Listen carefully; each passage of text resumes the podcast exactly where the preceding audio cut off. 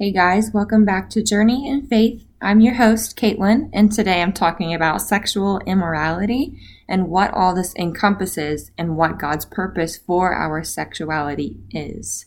Let's get started.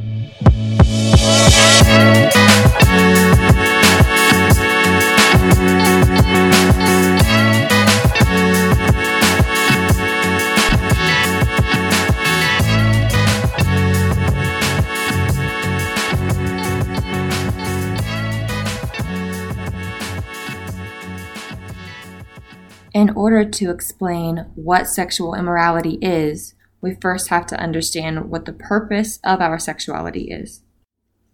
In Genesis chapter 2 verses 22 through 24, it says, quote, Then the Lord God made a woman from the rib he had taken out of the man, and he brought her to the man. The man said, This is now bone of my bones and flesh of my flesh. She shall be called woman, for she was taken out of man. That is why a man leaves his father and mother and is united to his wife, and they become one flesh. Quote. Here we see from the beginning that God designed woman for man to become one in marriage and leave their parents.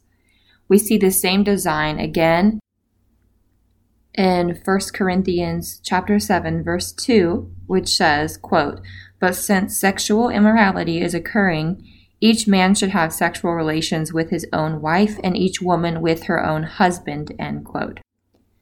Now that we see our purpose for sexuality is confined between one man and one woman in marriage, any sexual acts that exist outside of this is sexual immorality, which obviously includes many things, and the Bible mentions several of them.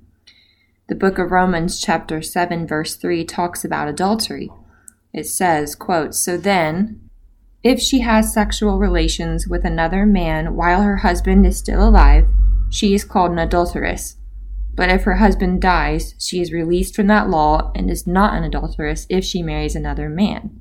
End quote.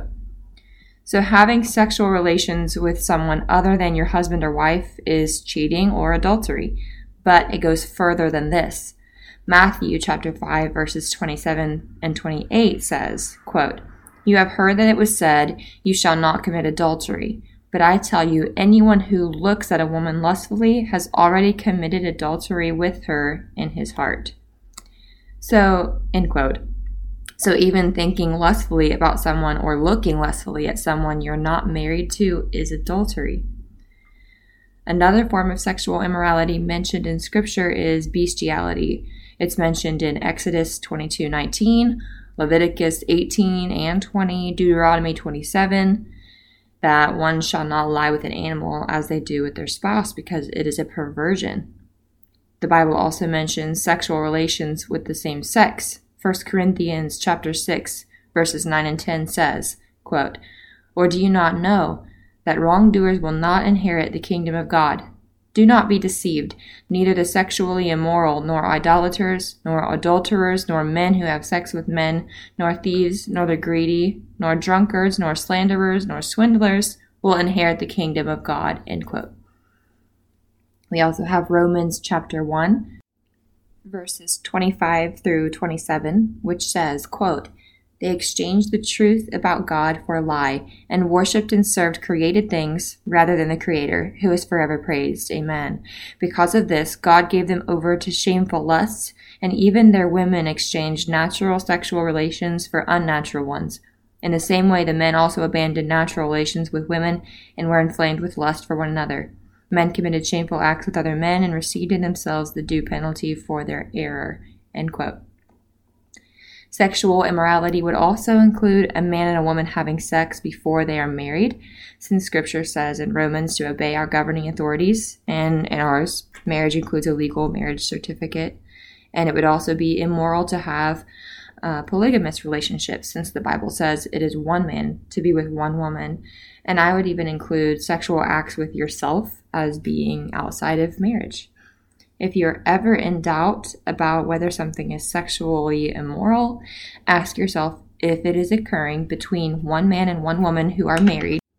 I hope this was helpful. If you're struggling with any of these things, please know that God loves you so very much And you can come to Him and ask Him for help.